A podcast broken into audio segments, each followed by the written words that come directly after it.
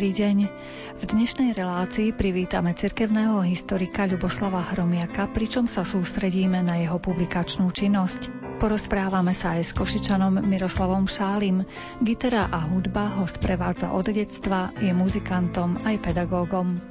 Vo význaniach sa budeme venovať aj práci pedagógov, ktorí sa venujú deťom počas mimoškolských aktivít.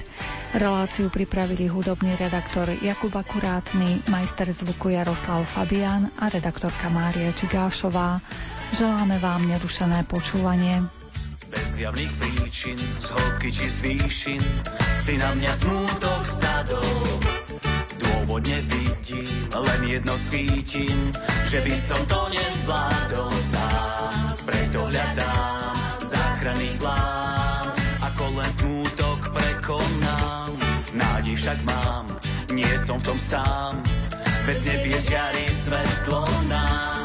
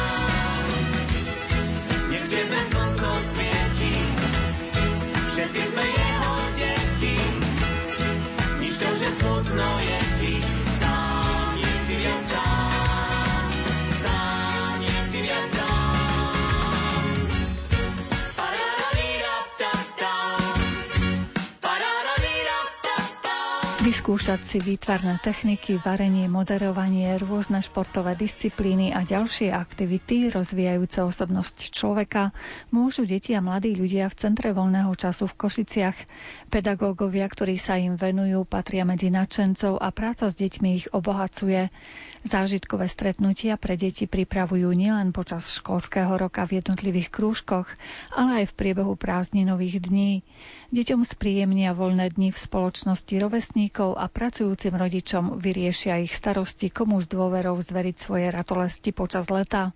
Rozhovor s riaditeľkou Centra voľného času v Košiciach Denisou Drimákovou sme začali spomienkami na tohtoročné obdobie karantény súvisiacej s koronavírusom. V Centre voľného času je celoročná prevádzka, čiže nejaké údržbárske a prípravné práce nie je veľmi priestor na to, ani cez leto keďže v lete robíme tábory, v zime takisto. Takže sme začali marec tak veľmi, veľmi opatrne, ale začali sme trošku upravovať pracoviska, opravy, maľby, všetko, na čo nebolo času doteraz. S tým, že nepedagogickí pracovníci, ktorých máme zhruba polovicu, boli veľmi ochotní a tým, že boli dodržané rozostupy, keďže máme tých 7 pracovisk, tak nebol problém s tým.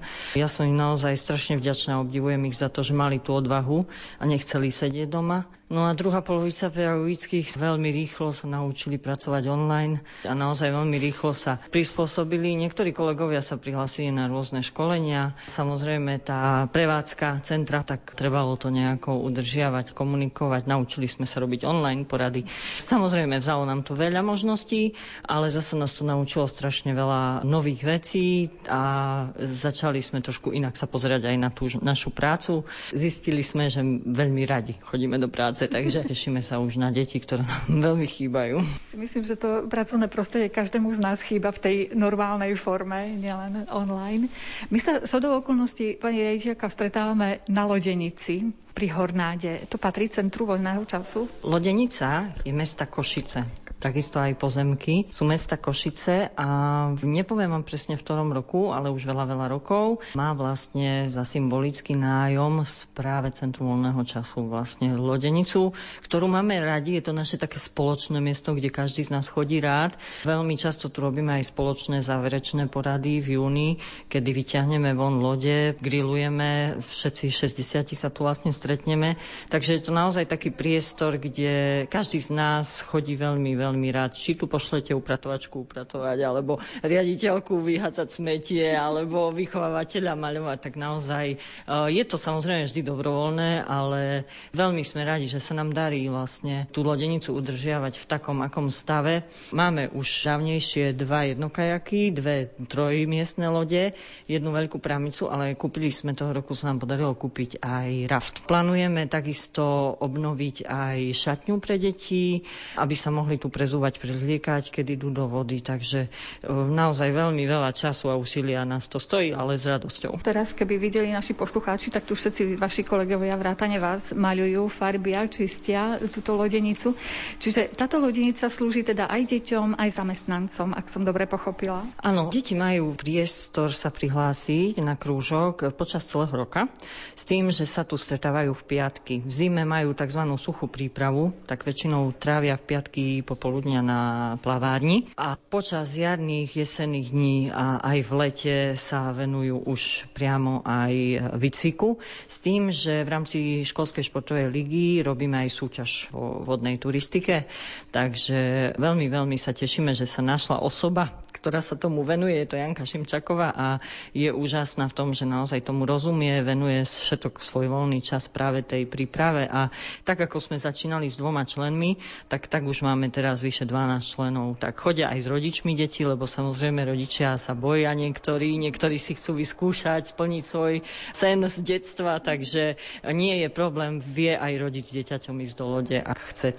Vytvárate takú komunitu pedagógov, rodičov, detí, viac menej? Áno, hlavne tí vodáci si prídu na svoje. Treba povedať, že tu nedaleko sú ešte dve lodenice, takže samozrejme je priestor pre dospelákov aj tam, ale tak my veľmi radi, aj čo sa týka košických benátok, sa zúčastňujeme zúčastňujeme a čo vieme pokryť v rámci toho vodackého záujmu, tak sa snažíme pokryť. Čiže vďaka tejto lodenici takmer všetci vaši kolegovia predpokladám, že už dokážu splavovať. Ono, fobie sú rôzne a máme ľudí, ktorí nesadnú nikdy do lode, takže naozaj je to všetko na báze dobrovoľnosti. Kto chce prísť si posedieť na lavičke, popozerať sa, popaľovať sa, je to úplne, úplne, úplne dobrovoľné. Okrem tejto lodenice, vy ste vraveli, že máte 60 spolupracovníkov pracovníkov, čiže máte asi široké spektrum rôznych činností, do ktorých sa môžu deti zapájať v jednotlivých krúžkoch. Áno, je to veľa. E, keď začneme od Popradskej cez Orgovánovú, tak je to naozaj široká škála rôznych zaujímavých útvarov. Pribúdajú aj nové zaujímavé útvary. Nie je to vždy len o maľovaní, tvorení, keramike, hoci sú to veľmi obľúbené činnosti, ale pokiaľ príde nejaký záujemca, ktorý chce viesť krúžok, ktorý ešte u nás nie je, alebo má nejakých záujemcov a nemá priestor, tak vieme sa dohodnúť vlastne na tom, že externe vedie tieto krúžky pre nás v našich priestoroch a tým sa vlastne tá ponuka pre verejnosť len rozširuje. Takže my sa naozaj tešíme každému zmysluplnému e, nápadu a každému, kto chce robiť s deťmi. Sú to krúžky čisto pre deti alebo treba sa aj pre mládež? Máte niečo alebo aj pre dospelých? Čo sa týka mládeže, máme žiacky parlament, Košický mládežnický parlament, parlament Kemp. Tí fungujú na Nižnej úvrati. Našim cieľom je, aby v Nižnej úvrate sa stalo také centrum mládeže, kde vlastne už teraz dvaja pracovníci pracujú s mládežníkmi na rôznych projektoch, robia spoločné koncerty. Teraz funguje tzv. projekt Za zelenaj, takže naozaj chodili od jesene, zbierali mladí šišky, sadili z nich semiačka, už sa im začínajú formovať stromčeky, ktoré budú vysádzať, takže veľmi sa tomu tešíme a chceme podporiť mládež v tom zmysle, aby naozaj nesedeli, keď sú tu na internátoch, tak na internátoch, keď doma, tak doma, ale aby prišli na úrade, kde je veľa, veľa možností, kolegovia sú im k dispozícii, takže Toto je, čo sa týka mládeže. Samozrejme, zaujímavé útvary pre mládež vedieme, ale to je skôr parketa RCM, regionálneho centra mládeže. Ale pokiaľ je záujem, tak vieme vytvoriť priestor aj mládežníkom. Je veľa detí, ktoré u nás vyrastli a chcú u nás ostať.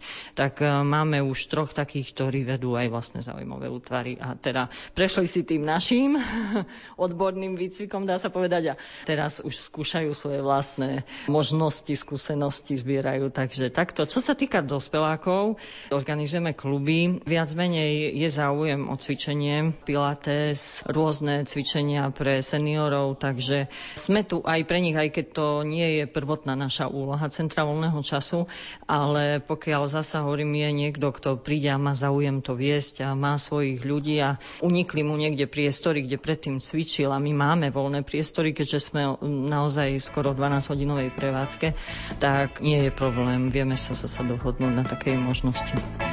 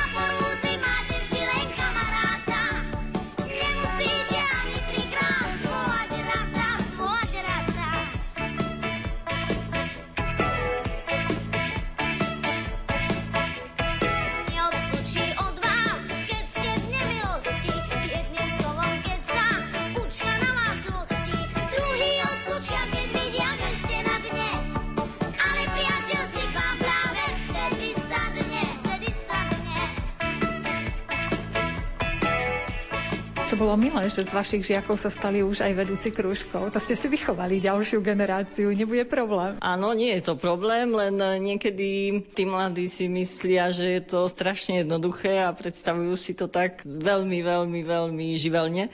Takže pokiaľ už učíme tie pravidlá, aké sú, musíme nastaviť nejaké hranice v medziach zákona a normy, tak už nie veľmi každý to vydrží a nie každému sa to páči. Ale samozrejme skúsenosti treba zbierať, treba ľudí mladých potvoriť, aby aby nám neodchádzali do zahraničia, aby ostávali u nás.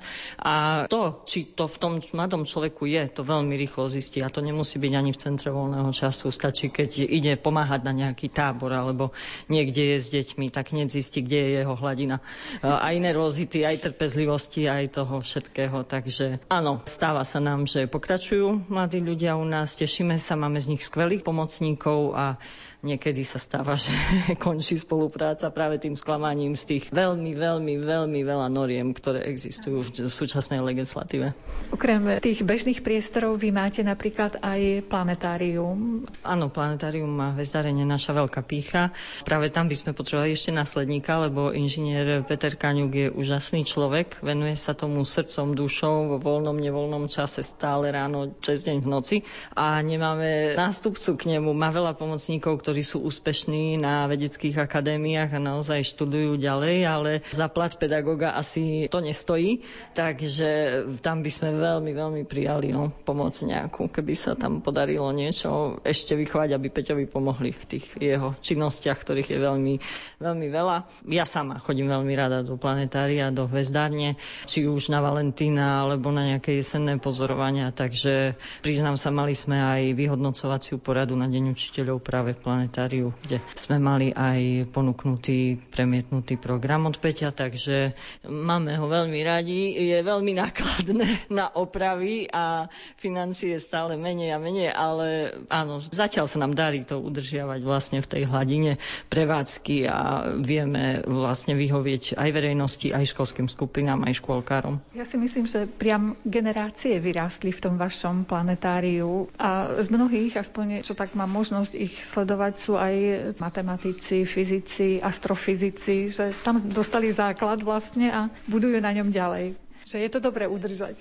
Je to dobre udržať, ten záujem, ak je tam, Peter je úžasný v tom, že to vie potvoriť, vie ich veľa naučiť. E, neskutočné výsledky máme aj v súťaži Čo vieš o hviezdach. Tam je stále postup aj na krajské celoslovenské kolo, takže e, je to úžasné. On sám vedie aj klub pre mládežníkov a dospelých, tak aj tam pokračujú niektorí astronómovia budúci.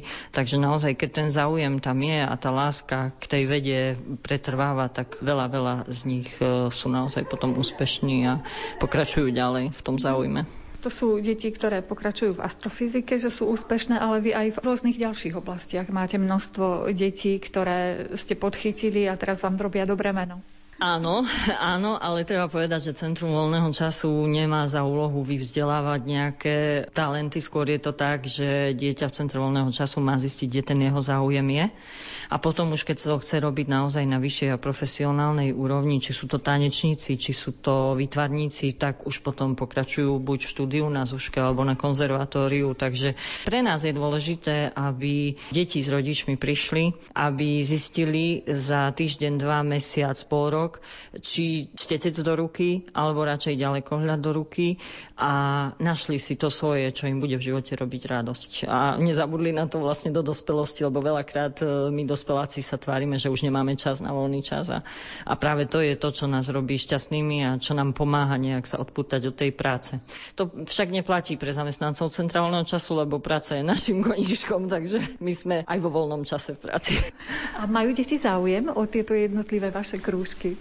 My máme 5200 členov ročne, takže to asi hovorí za všetko. Záujem je enormný naozaj. Neskutočne veľa eh, je záujemcov. Už teraz volajú ľudia, či od septembra môžu sa prihlasovať na krúžky v bazenoch, na plávanie. Samozrejme všetci vieme, že je to super na chrbticu. Všetci vieme, že zdravotne prospešné je aj plávanie, aj cvičenie vo vode. Takže už by sa radi prihlásili ľudia od septembra. Takže áno, záujem myslím si, že je pretrváva a sme tomu radi.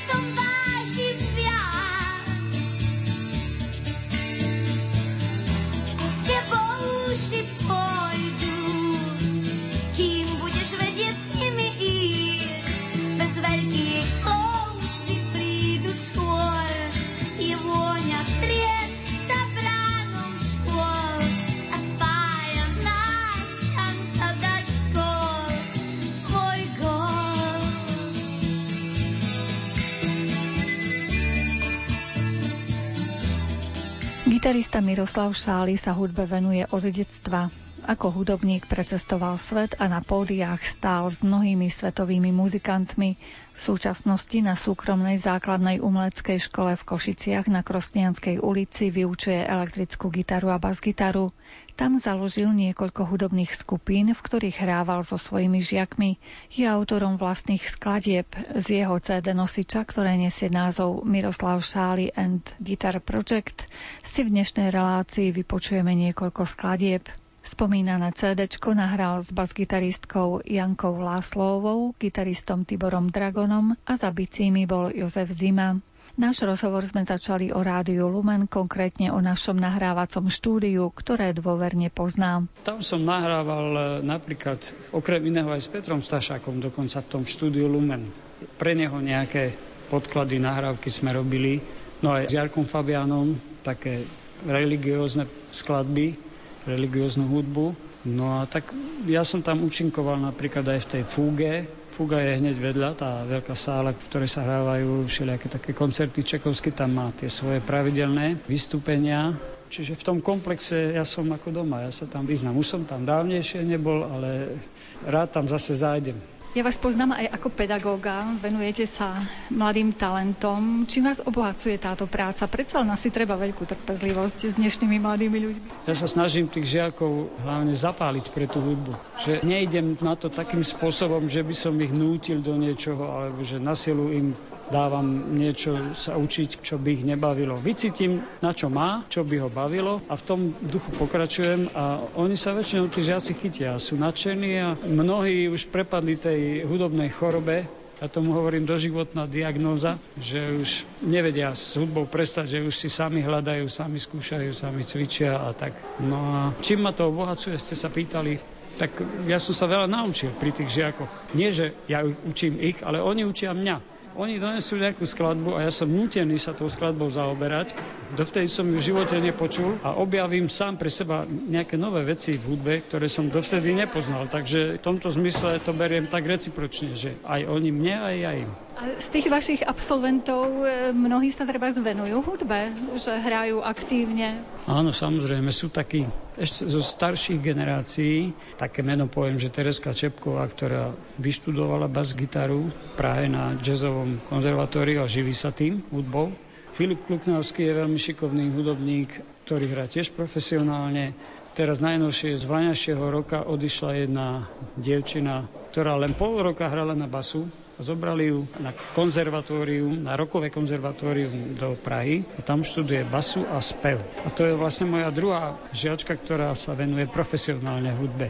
No a samozrejme aj tí ostatní väčšinou sa niekde chytia, hrajú si hoci len doma, sami pre seba alebo v nejakých kapelách. Dneska sa dá už naučiť všeličo možné aj z médií, z internetu, ale ten taký základný štartovací manéver to je dobre, keď niekto im pomôže. Je nejaký učiteľ, ktorý už má nejaké skúsenosti. A máte aj nejaké talenty teraz v týchto ročníkoch? Áno, mám. Vždy sa nájdú. Ja mám okolo 25 až 30 žiakov každý rok a medzi nimi minimálne 5 je vždy to je tak štatisticky pokryté, že sa nájdú tie talenty. Zaujímavé, že ja sa vlastne venujem gitare, ale popri tom vyučujem aj bas-gitaru, čo tu na kolega je majster basák, ale ja som len taký amatér, akože viem niečo o tom, ale napriek tomu strašne veľa žiakov chce hrať na bas-gitaru. To je taká zaujímavá situácia a najmä dievčatá úplne nezvyklá vec. Niekoľko dievčat som vyskúšal, že či by im nesedela lepšie basa ako gitara a asi štyri sa chytili tak, že na tej base im to ide oveľa lepšie ako na tej gitare napríklad. Takže to je taký malý moment z tej mojej praxe. V čom to asi je, že taký blízky vzťah majú dievčatá aj k basovej gitare? No, teraz sa tak roztrhlo v rece s tými hudobníčkami. Také nástroje, ktoré boli, ja neviem, domenou mužov, odjak živa, že bicie a basa zrazuje ohromné množstvo dievčat, ktoré hrajú aj na bicie, aj na basu a, a výborne hrajú. Na, na internete nájdete strašné množstvo vynikajúcich hudobníčok v tomto zmysle. Či už bubeničky, či bas-gitaristky, aj gitaristky samozrejme. Trošku sa to otvorilo v tomto zmysle.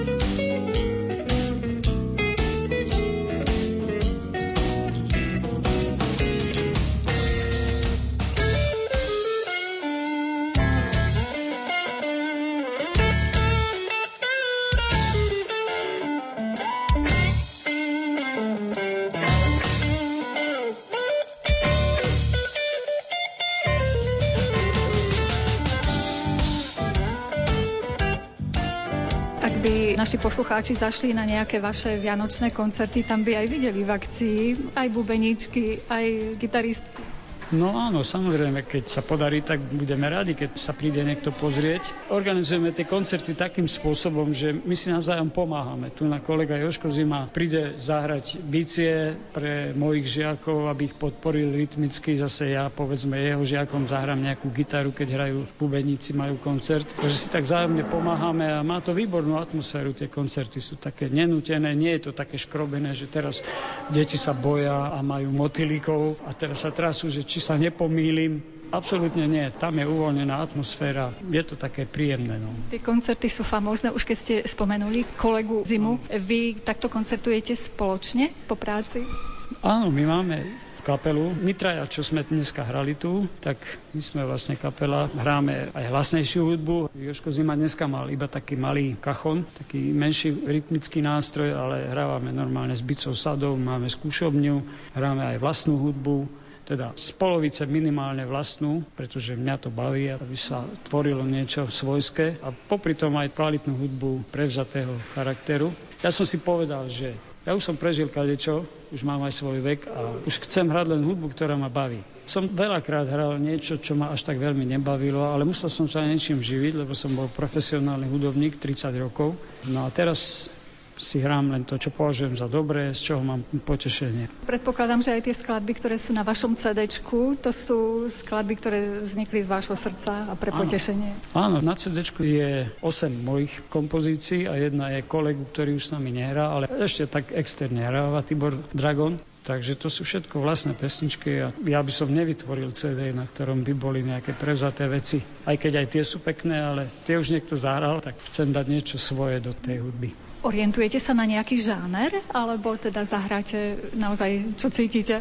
Žáner je taký, že je to zmes roku, bluesu, jazzu, funky. Tieto štyri štýly sa tak prepájajú v našej hudbe a tak nejak to kombinujeme. Snažím sa, aby z každého žánru bolo to najkvalitnejšie, čo sa mne osobne páči, aby to tam v tej hudbe bolo. A kde vás naživo môžu naši poslucháči stretnúť? Treba ako trojicu alebo vás osobne, keď ste hosťom v nejakej skupine? Ono je to trošku ťažké, lebo tento štýl hudby sa veľmi nehodí do nejakých podnikov, kde napríklad hrajú kapely, ktoré hrajú pesničky, kde si ľudia spievajú s nimi aj nejaké prevzaté veci aj to je záslužná práca, ale my chceme hrať vlastnú muziku a tým pádom máme trošku také obmedzené možnosti. Joško Zima teraz organizuje práve nejaké také vystúpenia na jazzových festivaloch aj v zahraničí. Uvidíme, či sa to podarí, dokonca vo Varšave, v Bukurešti, v Budapešti, v Prahe a tak nejak. Takže orientujeme sa na to, aby to bolo čo najkvalitnejšie a nesnažíme sa podliezať tú umeleckú látku. Nehráme niečo len preto, aby sa to niekomu páčilo. Chceme predstaviť sami seba a veríme, že sa to môže zapáčiť aj niekomu ďalšiemu. A na nejaké slovenské festivaly nechodívate? To veľmi nie. Festivaly sú viac menej také zábavné akcie, kde hrajú kapely, pesničky, ktoré sú v rádiách známe, ktoré si ľudia budú spievať. A tento štýl sa hodí skôr do takých jazzových klubov. Tých jazzových klubov nie je príliš veľa na Slovensku. Možno, že spomeniem aspoň v Novom meste nad Váhom. Blue Note sa volá, tam sa hrá kvalitná hudba. A zaujímavé, že v Košiciach ani tak nie, ale skôr v Prešove.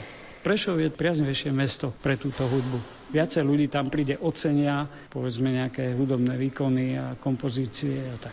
Podľa vás na Slovensku nie je až toľko priestoru pre takú kvalitnú hudbu?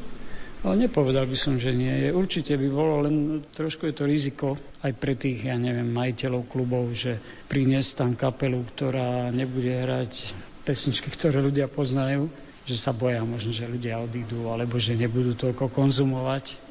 Takže je to také biznisové riziko. No. Ale dá sa, dá sa nájsť keď človek chce, tak nájde si nejaké také možnosti na hranie. Spomenuli sme vaše CD, pripravuje sa nejaké ďalšie? Určite už vznikajú skladbičky. No áno, máme. Máme asi 10 nových kompozícií.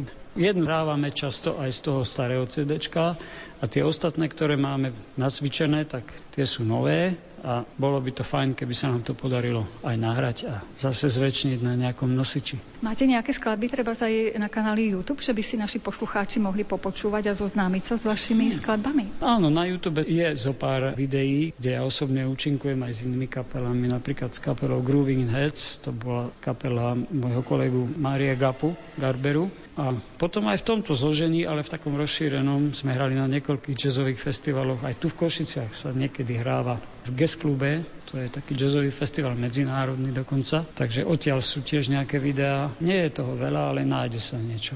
Kto chce, tak si nájde.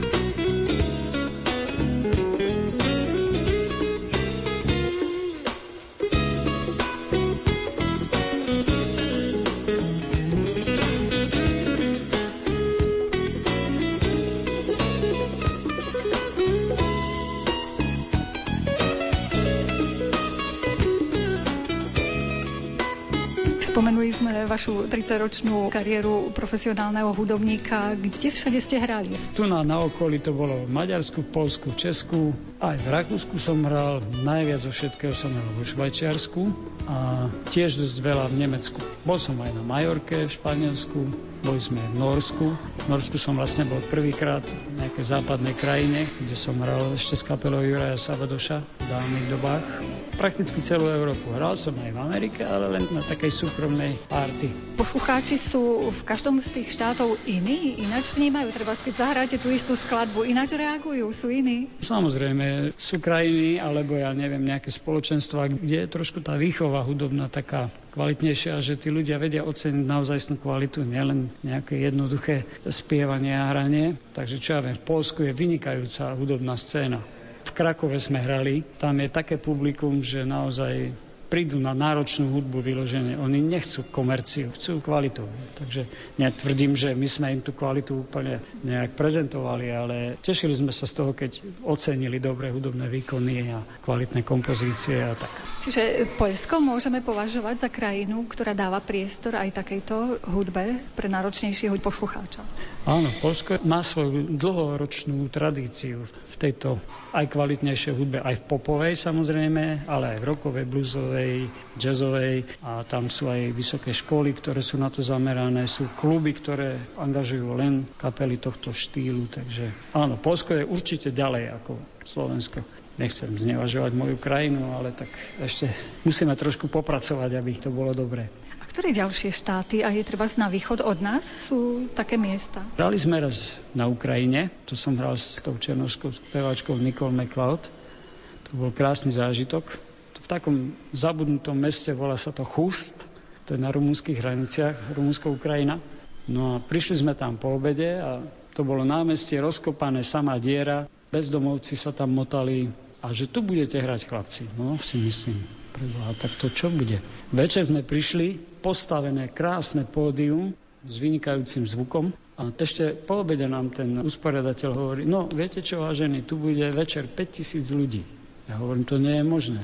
Zasvietili sa svetla, plné námestie a na druhý deň nám povedal ten šéf, že tam bolo 12 tisíc ľudí. Takže to bolo asi vystúpenie, ktoré som hral pred najväčším počtom divákov. A tí diváci boli úžasní, boli strašne vďační za hudbu. Tlieskali nám, spievali s nami, lebo Nikol hrá viac menej preč za tú hudbu, ale v kvalitnom prevedení ona je vynikajúca speváčka. Takže tam som bol a to viem posúdiť, ostatné neviem. Ako budete prázdninovať? Prázdninovať? No, s hudbou určite.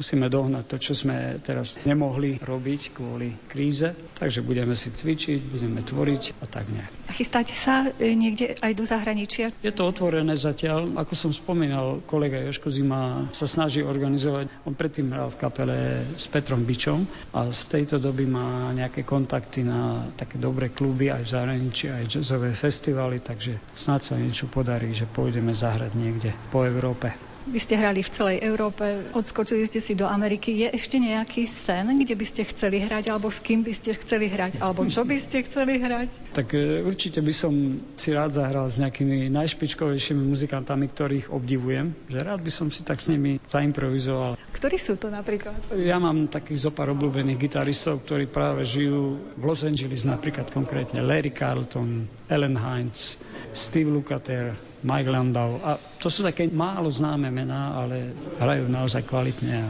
s nimi, keby som si zahral, tak by to bolo veľmi pozitívne.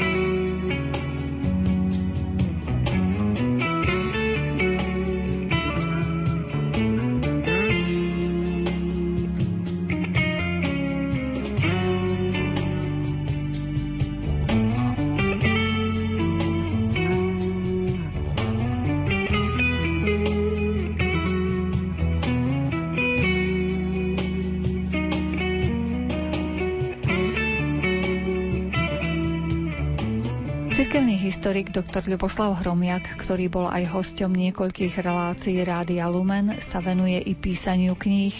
Počas našej poslednej návštevy v Spiskom potradí sme si mohli zalistovať hneď niekoľkými jeho dielami. Tak začnem tou červenou. Tento rok skutočne ďakujem Pánu Bohu za to, že sa podarilo zrealizovať niektoré publikácie, na ktoré sme už čakali taký dlhší čas. Tá červená, to je kniha, ktorá sa volá Biskupy Dunajskej monarchie od roku 1804 do roku 1918. Vyšlo to vo vydavateľstve v Národnej knižnici v Berlíne a ide o medzinárodný projekt, na ktorom participovali mnohí historici z celej bývalej Habsburskej monarchie, kde pod vedením dekana Teologickej fakulty Univerzity vo Viedni sme pracovali na vypracovaní biografických hesiel.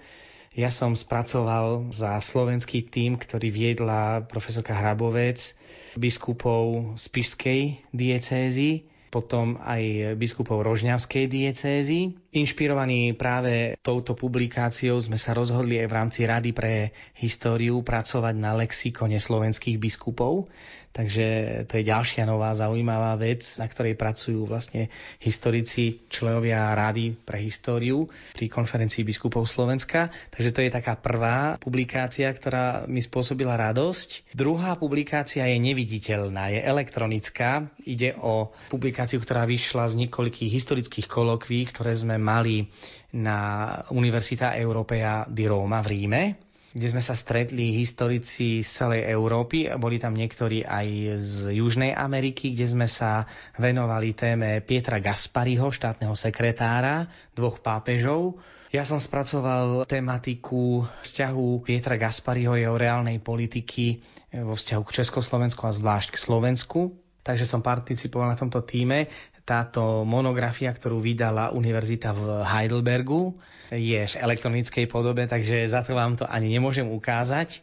Takže je biela možno, červená biela a, a modrá tá je naozaj tiež veľmi vzácna a ani som neveril, že táto publikácia vyjde, pretože bolo to ešte v čase, keď som pôsobil na univerzite v Trnave, na Trnavskej univerzite na Filozofickej fakulte a zostavil sa lexikon cirkevných dejín, ktorý vznikol pod vedením Bernarda Ardura, ktorý je prezidentom pápežského výboru pre históriu. A na tomto lexikone cirkevných dejín participovali e, historici predovšetkým z Európy a členovia jednotlivých rímskych dikastérií, teda dikastérií rímskej kúrie a výborov a rád a pod záštitou, a vyšlo to vlastne vo vydávateľstve Pápežskej Lateránskej univerzity v Ríme.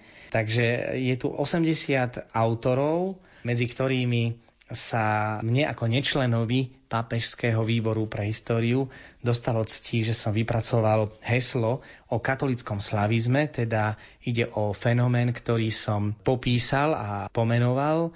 Tento zjav som v podstate objavil počas výskumu v Tajnom Vatikánskom archíve. Dnes je to už archív Apoštolskej stolice nazývaný, má teda nový názov, ale vtedy to bol Tajný Vatikánsky archív.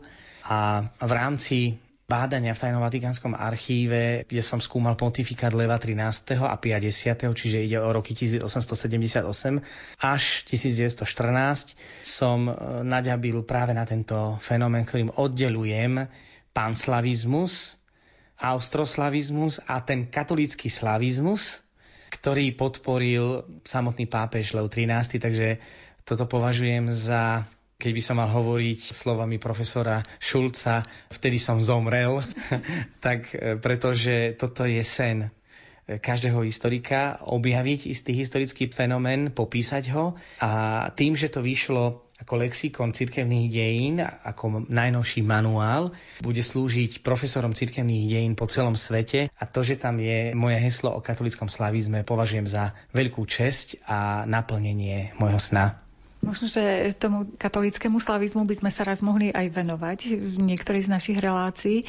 V tejto chvíli by ma zaujímalo, koľko Slovákov tam prispelo do toho slovníka mm-hmm. značne hrubého. Ak berieme do úvahy autorov hesiel, tak zo Slovenska jediná je pani profesorka Hrabovec, ktorá je členka Pápežského výboru pre históriu, ale potom vlastne z tých nečlenov som ako jediný zo Slovenska. Z tohto blízkeho okolia je tam jeden profesor na Katolíckej univerzite v Krakove a to bol skonečný Piotr, ktorý vypracoval tiež nejaké heslo. A potom sú už ďalšie ako Leuven, Lyon a iné univerzity, Takže tu z nášho prostredia ani z Českej republiky, ani z Rakúska sú tam niektorí ako spolupracovníci Pápežského výboru z Viedenskej univerzity ale nečlenovia, myslím, teda som nezaregistroval, je 80 teda autorov, čiže je to tiež výnimočné v rámci toho stredoeurópskeho priestoru, lebo z Maďarskej republiky tam nikto neparticipoval, keď berieme tento ani z Českej republiky, z Polska jeden, takže Slovinsko, Chorvátsko, nič. Takže z toho širokého prostredia to považujem za veľkú česť.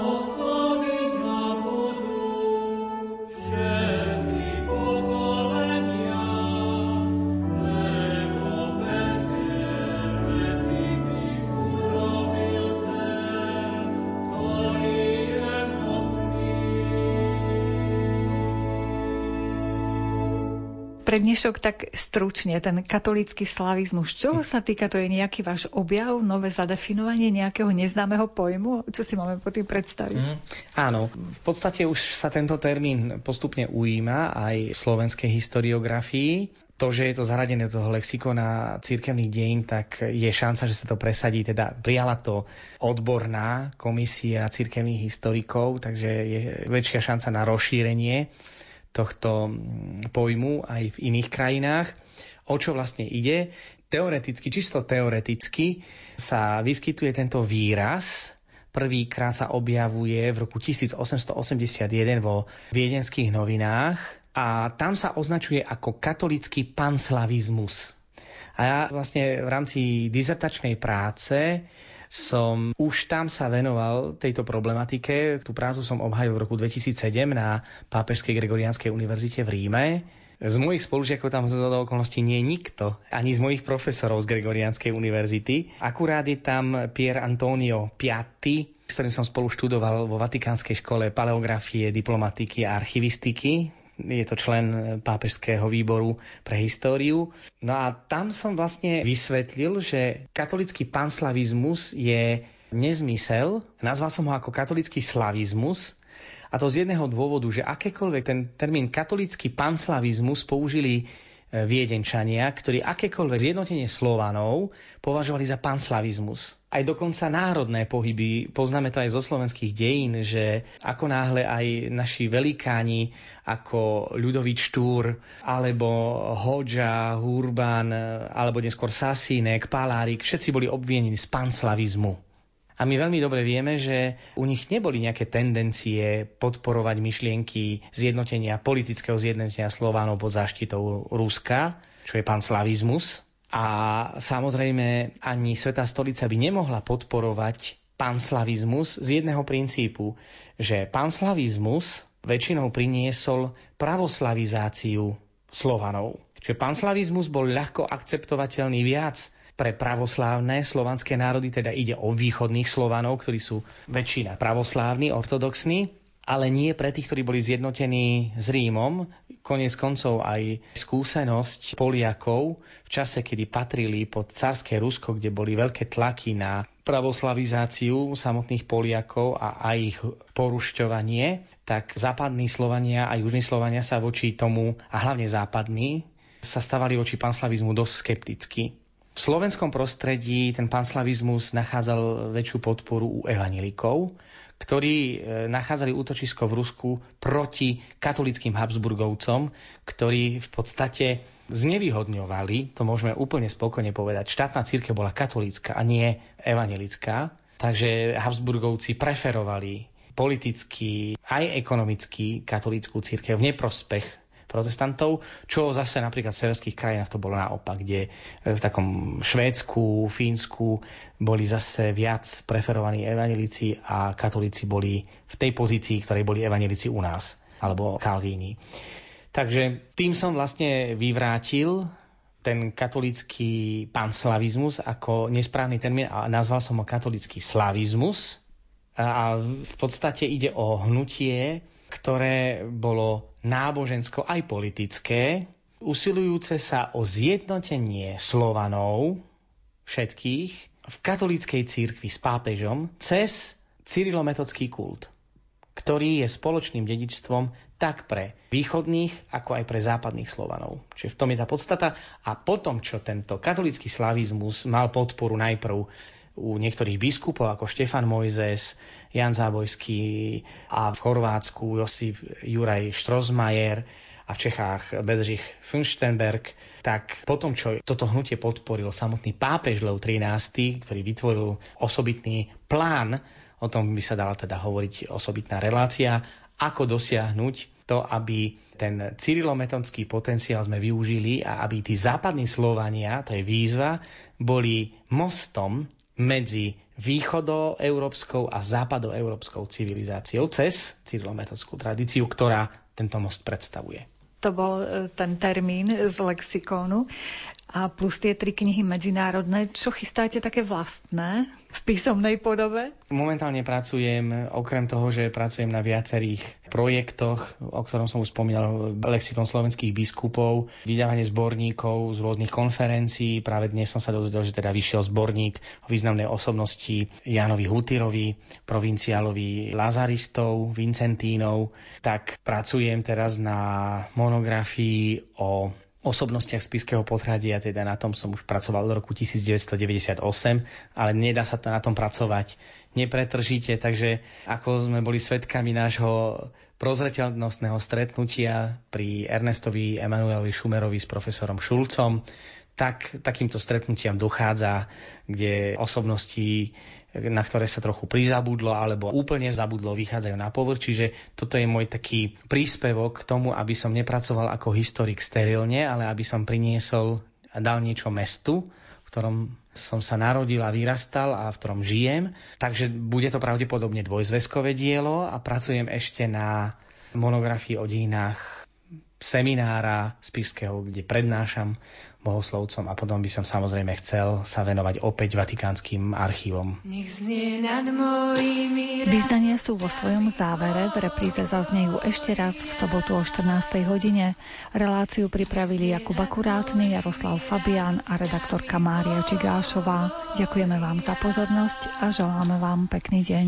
Nech znie nad mojimi radosťami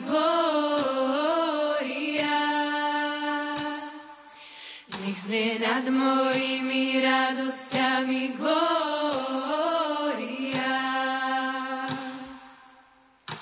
Glória.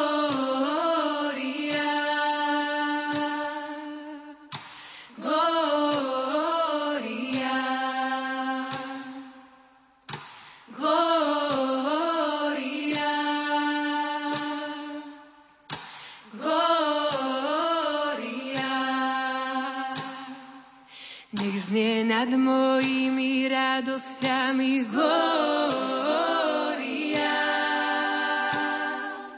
Nech znie nad mojimi radosťami glória. Nech znie nad mojimi radosťami glória.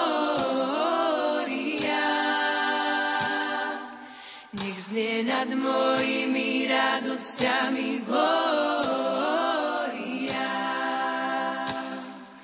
Nech znie nad mojimi starosťami glória. Nech znie nad mojimi starosťami glória. Nech znie nad mojimi starosťami glória. Nech znie nad mojimi starosťami glória.